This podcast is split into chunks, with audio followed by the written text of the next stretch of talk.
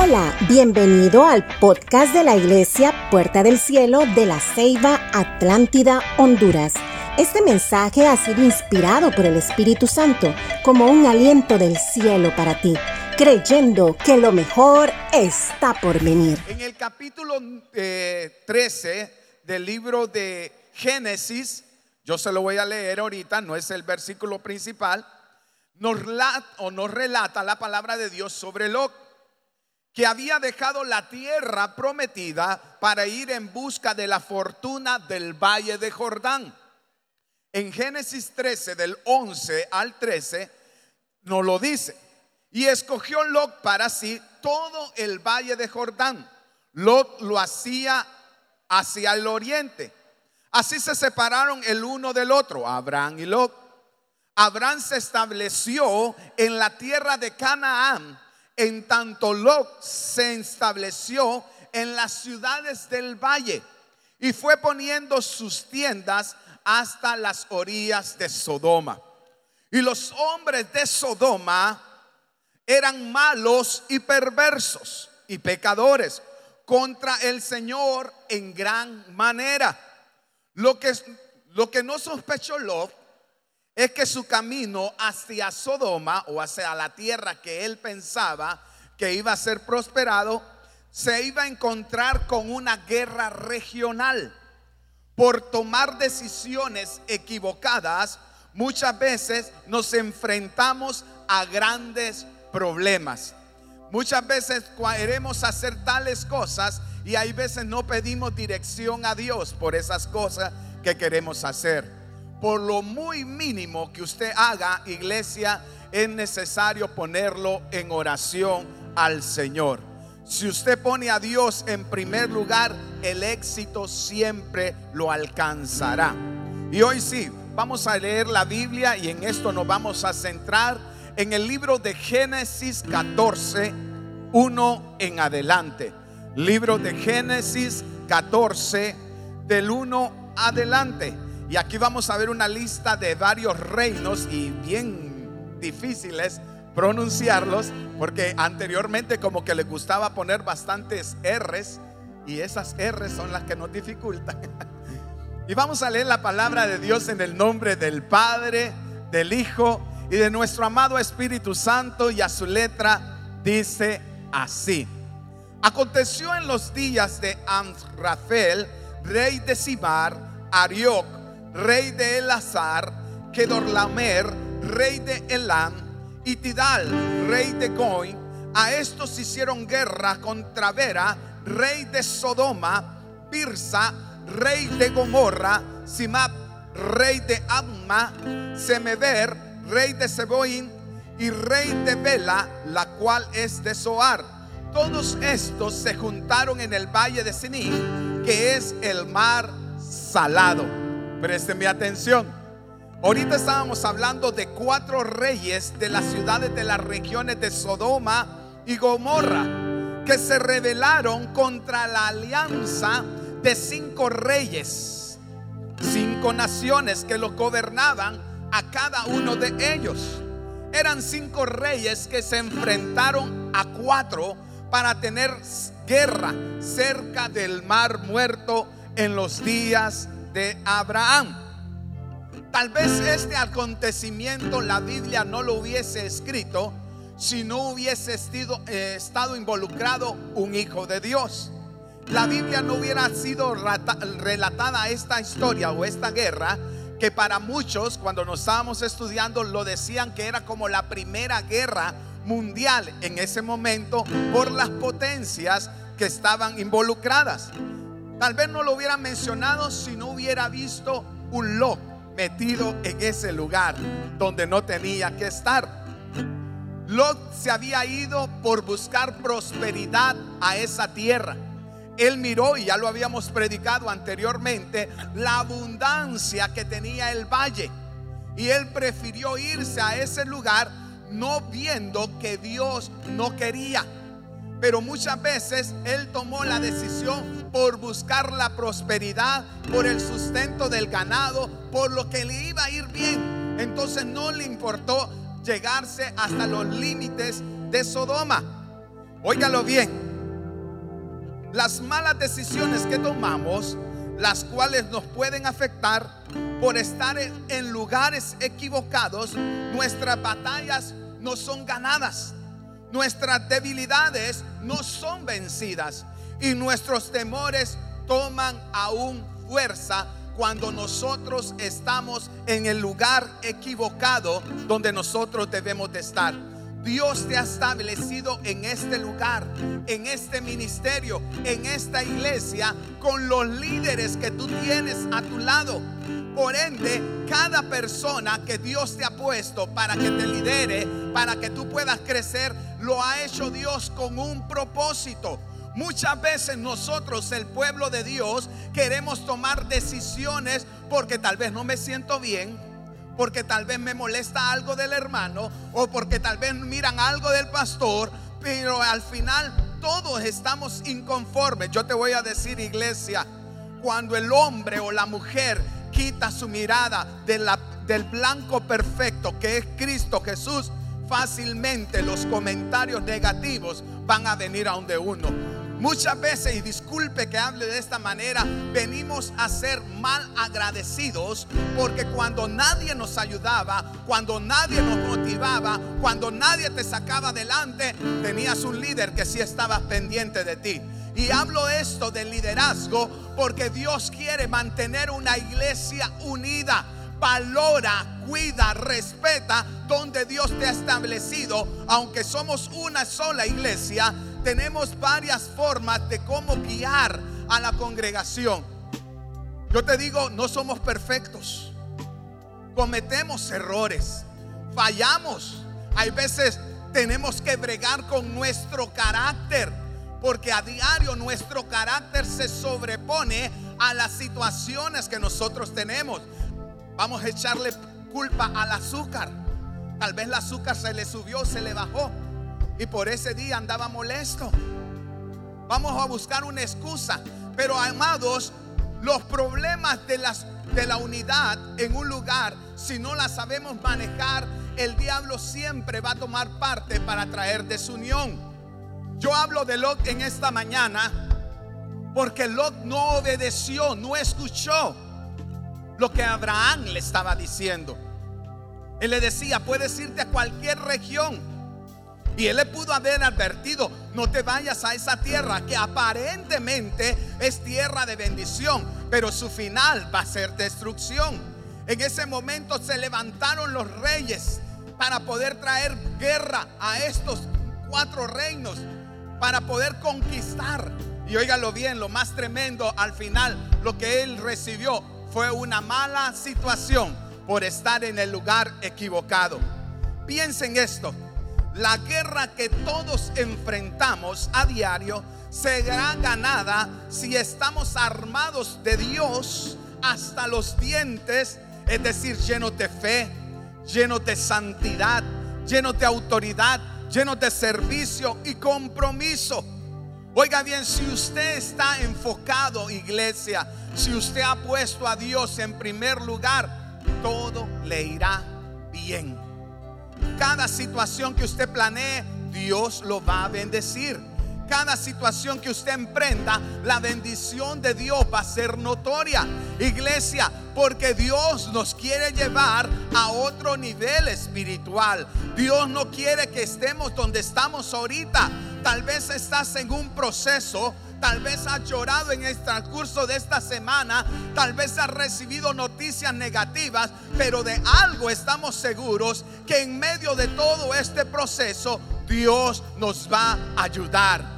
Lot estaba en un lugar equivocado. Y por estar en lugar equivocado vino la guerra y se acercó a un lugar, a una tierra que era débil, era fácil de conquistar porque Sodoma solo se dedicaba a la perversión, a la libertad, a los placeres y no a la protección que debía de brindar.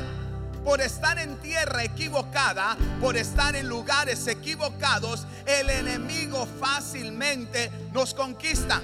Y estudiando el significado de cada uno de los reinos, todos los reinos tenían algo en común. Era culto al pecado y a la maldad. la adoración a lo pagano, a los placeres. Toda la lista de los reinos que estaban involucrados tenían ese común denominador. Era servicio al diablo. El diablo siempre te va a querer presentar algo que tus ojos te van a parecer atrayentes. Jamás el diablo te va a presentar algo que a ti no te agrada. Jamás el diablo te va a poner algo que tú no te mueva el tapete o te haga incomodar. Yo le voy a decir, iglesia, antes de cometer el pecado, uno anteriormente lo ha analizado, lo ha saboreado, lo ha llevado a su mente, posteriormente viene a nuestro corazón y lo terminamos haciendo. El pecado entra sutilmente a nuestras vidas si nosotros le damos cabida a él. Si usted ora, si usted está conectado en ayuno y oración, usted está leyendo la palabra de Dios, difícilmente el enemigo va a tomar ventaja en su vida. Si usted quiere recibir el favor de Dios, acérquese a Él. Doblegue su orgullo, cambie su manera de pensar, disponga su vida y dígale, Señor, que aunque yo tengo errores, que aunque hay veces te fallo con mis pensamientos, con mis actitudes, con mis palabras, yo te necesito.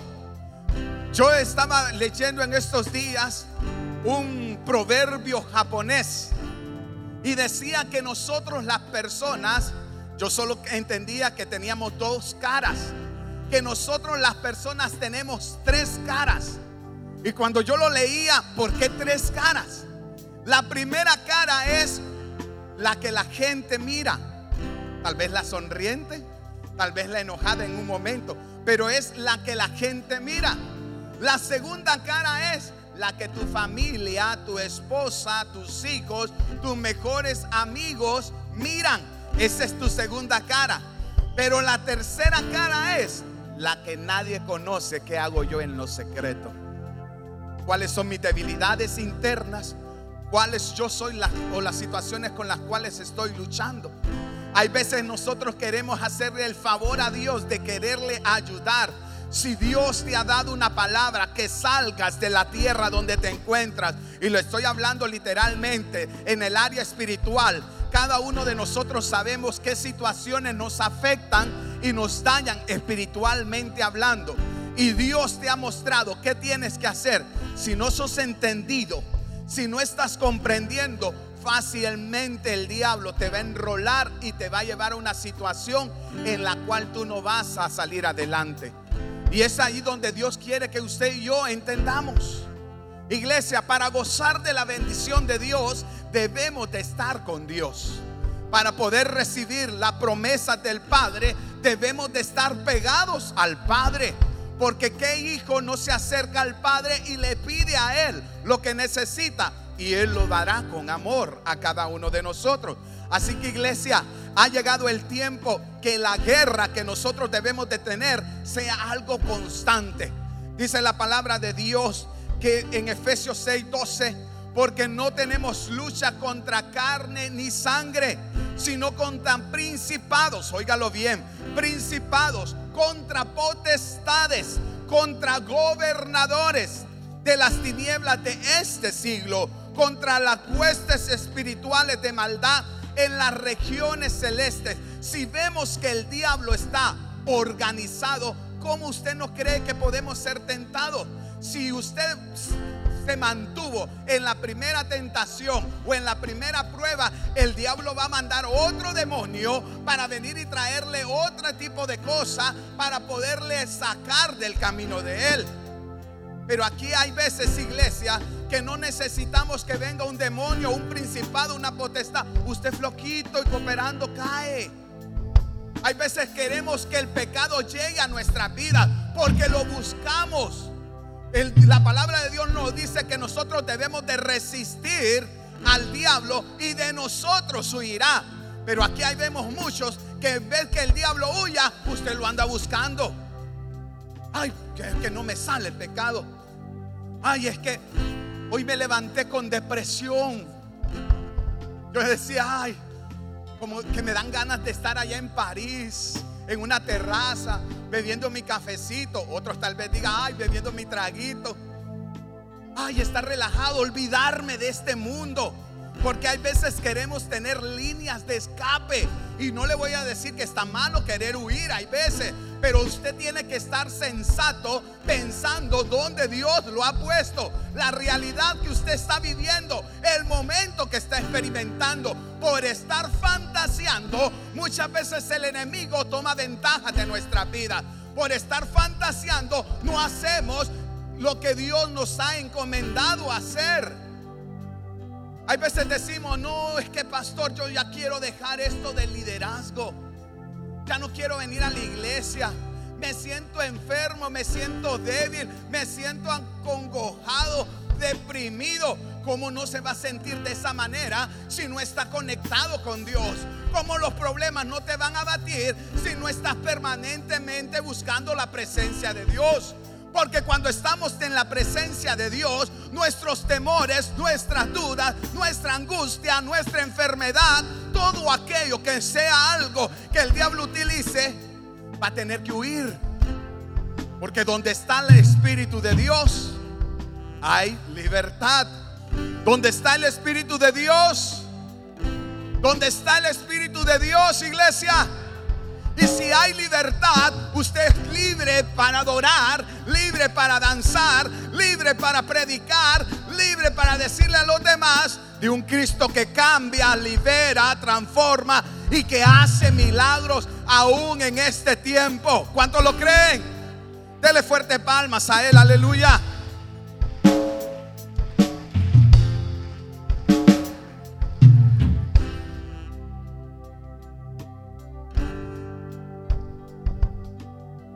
Situación que nosotros vivimos, iglesia, es porque Dios nos permite y está interesado que usted y yo crezcamos. Por estar en un lugar equivocado, Lot vino y fue llevado a cautiverio. Fue cautivo. Y dice la palabra de Dios en Génesis 14, 10.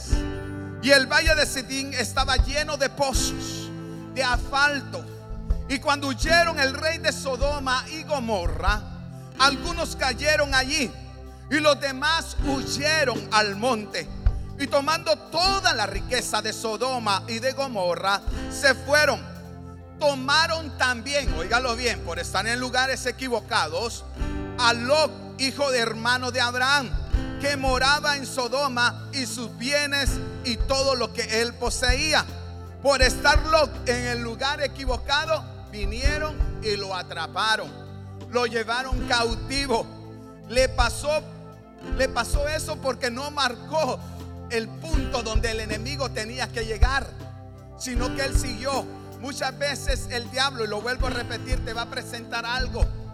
En este momento de dificultad han habido personas que se han metido en negocios ilícitos y a medio de cualquier situación, usted lo dice, es que quiero ayudar a Dios. Y como dice alguien, y lo hemos predicado, que el dinero de los impíos va a ser para nosotros, los hijos, lo tomamos de manera literal. Nos metemos en negocios donde no debemos de andar y confundimos lo que Dios quiere hacer. Ay, es que pastor, usted no sabe. La situación está difícil. Tengo, debo casa, tengo la casa hipotecada, tengo un familiar enfermo, tengo una situación que me está robando la paz. Pero disculpe, en vez de doblar rodillas y clamarle a Dios que Él le va a dar la solución, buscamos medios para poder seguir adelante. Yo le voy a compartir un testimonio. Yo lo compartía con el equipo 1 el, el martes que nos reunimos. A nosotros nos habían dado una orden de, de, poder salir. ¿Cómo se dice? De desalojo, perfecto. Nos habían dado una orden de desalojo. Y yo le decía a mi esposa, amor, ¿dónde vamos a meter todo el menaje de la escuela? Nosotros debíamos casi todo el año. Se pagaba una gran cantidad. Y cuando se acumula la deuda, se hace grande. Y cuando nos habían dado eso, empezamos a orar y le decíamos, Señor, si nosotros te servimos, Señor, si estamos fieles, Señor, y estamos agradándote, Señor, nos levantamos. Oiganlo bien, típico de nosotros presentar nuestra credencial para luego pedirle al Padre, ¿verdad? Señor, y mira que yo hago esto. Señor, y mira lo otro. Pasaron dos meses, la deuda subía. Pasaron tres meses, la deuda subía. Pasaron cuatro, cinco, seis, siete, ocho, nueve, diez, once. Y la deuda se hizo grande. Cuando esa deuda estaba ahí, estábamos quietos. Y nuestra excusa fue la pandemia. La pandemia, hermano. No había de dónde sacar, pues. ¿De dónde tela si no hay araña? Y nosotros estábamos preocupados ya con la orden de desalojo y todo eso, nosotros decíamos, ¿qué vamos a hacer? ¿Hacia dónde nos vamos a ir? Y empezamos a clamar con mi esposa delante de Dios y le decíamos y le recordábamos a nuestro Padre, no nos hagas pasar vergüenza. Padre, somos tus hijos, no nos hagas pasar vergüenza. Pero yo entendía que si en el proceso las cosas no se daban, sea el nombre de Jehová bendito también. No porque las cosas se muevan como yo quiero, no voy a poder agradar a Dios.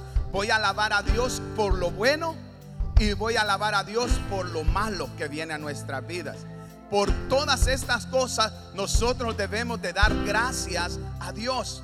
Y entendiendo eso, iglesia, oramos a Dios, empezamos a llamar para poder recaudar dinero y estando en ese proceso, el día lunes nosotros teníamos orden, hoy es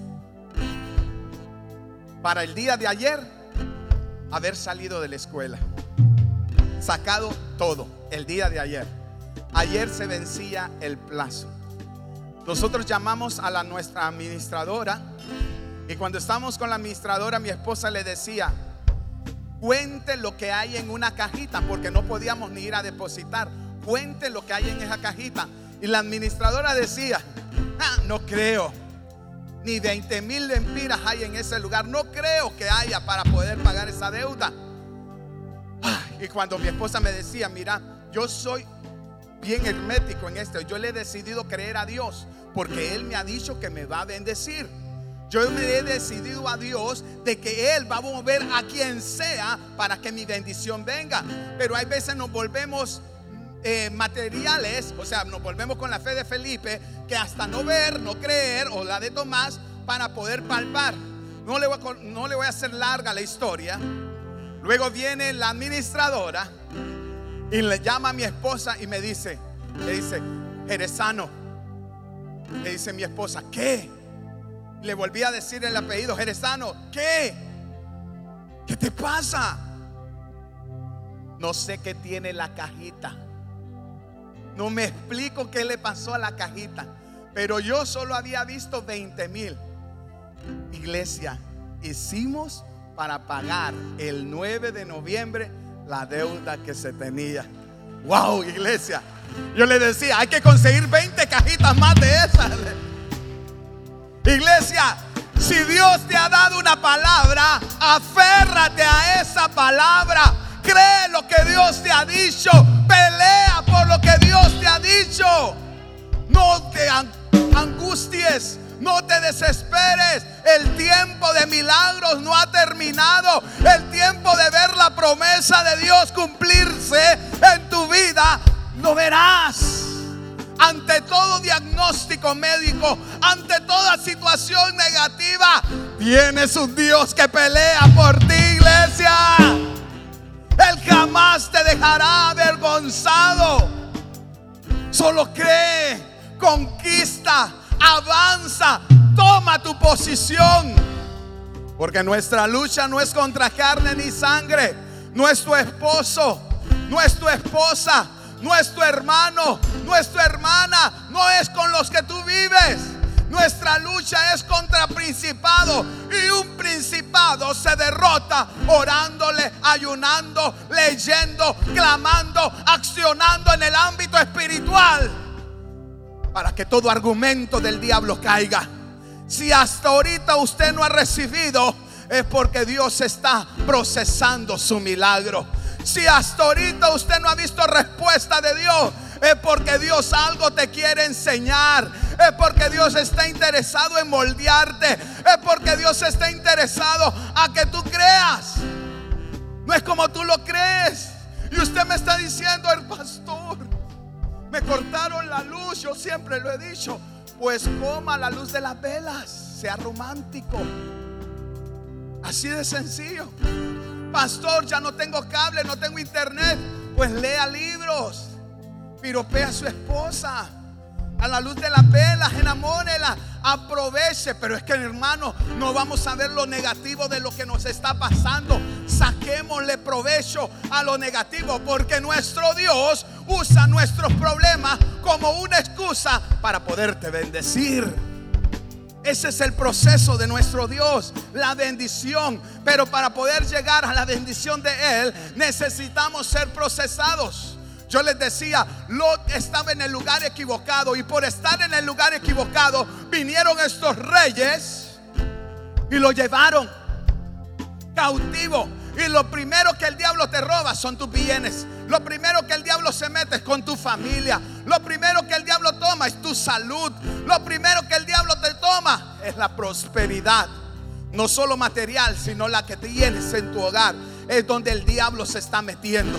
Cada uno de estos reinos, cualquiera que ellos lo gobernaban, iban a sufrir porque su fin y su trasfondo era de maldad, de daño. Pero si tú entras y entregas tu vida al Señor con todas tus fuerzas, te le dices al Señor, yo voy a servirte. Óigame bien, iglesia, nuestro Dios nos hace libres.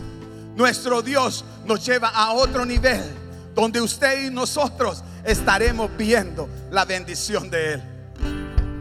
¿Quién iba a pensar que en medio de pandemia, con una tormenta tropical, con un pronóstico negativo, ahorita el pueblo de Dios va a permanecer firme? Así creámoslo, iglesia. No hay otra, no hay otra manera de pensar. No se apasione por querer cubrir, no. Confíe en nuestro Dios, créale a Dios, muévase en fe y va a haber resultado de él. Dígale a la persona que tiene a su lado, Dios nos está hablando. Unidad. Y oyó Abraham que su pariente estaba prisionero y armando a sus criados, los nacidos en su casa, 318, diga 318. No escucho, dígalo 318. Y los siguió hasta Dan y cayó sobre ellos de noche. Y sus siervos y les atacó. Y fue siguiendo hasta Moa al norte de Nabasco. Y recobró todos los bienes, también a Lot su pariente y sus bienes y a las mujeres de más gente. Cuando supo Abraham que Lot y su familia habían sido cautivos, reunió a 318 no criados sino ya los nacidos en casa. Y es que los nacidos en casa entienden la visión del Padre. Los nacidos en casa no necesitan irse a otro lugar, porque cuando, disculpe, porque cuando no se te complacen tus caprichos, lo primero que nosotros hacemos es brincar de iglesia en iglesia. Cuando aquí se te está moldeando, se te está educando, se te está formando para que tú puedas ver el respaldo de Dios en tu vida. Yo siempre lo he dicho, iglesia. El mismo Espíritu Santo que mora en mi vida, que mora en los líderes 12, es el mismo Espíritu Santo que usted tiene. Dios nos quiere llevar a otro nivel espiritual, pero los primeros que debemos de creer en ese nivel espiritual somos nosotros. Porque no vamos a hablar algo que no vivimos. Si decimos que vamos a caminar en libertad, andaremos en libertad, iglesia. ¿Por qué escogió 318 en su casa? Porque ellos no le iban a decir no. No Abraham, si ya se lo llevaron. A por hacer desobediente se fue. No, ahí déjelo, Padre. Ahí déjelo que se lo lleven. Que sea esclavo. Muchos decimos que sufra para que aprenda a ver cómo le va, que sufra. No, un pariente, un hijo, un familiar y levantó un ejército. Óiganlo bien, para Dios no, no le funcionan las multitudes, solo una persona que se decida seguirle, Él hace cambios grandes. Levantó a los 318. Abraham era una persona que era estratega, sabía de cosas militares, vino y atacó de noche al ejército. Ellos huyeron, muchos cayeron en pozos de asfalto y se quedaron quemados. Y de esa manera él recuperó las riquezas que habían saqueado. Y recuperó a Lot, su pariente, y todo lo que él tenía. Yo no sé a cuántos están esperando que esas riquezas lleguen a tu vida. ¿Cuántos estamos deseando que los tesoros que el diablo nos ha quitado sean devueltos a nuestras manos? Yo no sé cuántos de nosotros estamos esperando un milagro de parte de Dios en estos días, una respuesta de Dios en estos días, iglesia. Que aunque todos estos reyes se levanten en contra tuya, que aunque cada principado se levante en contra tuya, yo te digo en esta mañana, hay un Dios que pelea tu batalla. Hay un Dios que te ha dicho que no te va a dejar. Hay un Dios que te ha dicho, cree, confía, avanza, toma tu posición, que yo te daré la victoria. Ya me imagino a Lot cuando miró a Abraham, se le lanzó, le oró, lloró, le dijo gracias. Pero ¿qué cree? Lot volvió a la misma tierra. Dios le estaba advirtiendo, sal de ese lugar. Ya pasaste es una consecuencia. Ya fueron y te llevaron como esclavo. No, él insistió estar en la tierra que sus ojos miraban. ¿A cuántos Dios les ha hablado y le ha dicho, sal de ese lugar? Y usted insiste seguir ahí. ¿A cuántos Dios le ha dicho, no te conviene ese muchacho, no te conviene esa muchacha? Ay, pero es que lo amo. Él me robó el corazón. Es que tiene bonitos ojos. Y mira qué bonito me habla. Mm. Me tiene enamorado, enamorada. Y uno te está diciendo, mire, déjelo, porque el que, el que está metido en el rollo no mira lo que los demás miran. Solo mira el momento, es que yo lo quiero, es que ustedes no lo entienden. Y la madre, es que las madres y los padres no se equivocan que cuando le dicen a la muchacha, a las niñas, a, las adolescentes, mira amor, ese muchacho no te conviene. Ay mamá, yo lo amo, yo lo quiero. Y en vez de agarrar consejo, van y sufren porque no siguieron el consejo. Dice que Lot volvió a la tierra donde Dios ya lo había rescatado. Y esa es la segunda parte donde vemos cuando Jehová Dios mandó la destrucción de Sodoma y Gomorra. Por no atender, perdió todo lo que tenía. En ese momento solo le dio Dios la facilidad de sacar a su familia. Él le devolvió los bienes. Él le devolvió su familia. Él le devolvió todo, la riqueza que él obtenía. Pero por no atencionar, por no ser obediente, por no valorar donde Dios te tiene, muchas veces nosotros perdemos la bendición de Él. Yo te digo en esta mañana, iglesia, Dios te quiere bendecir.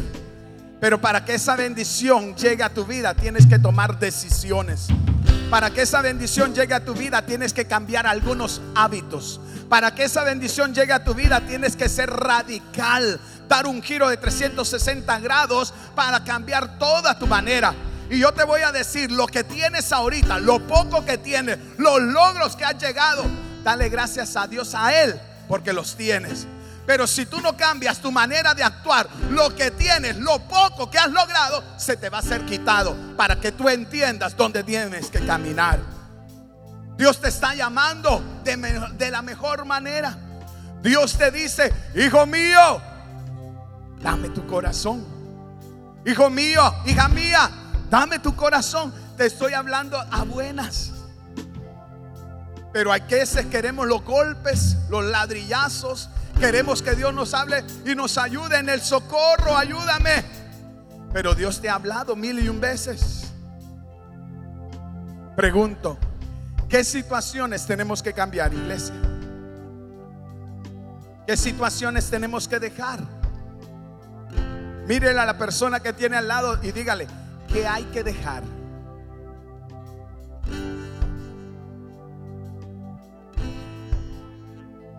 Obediencia.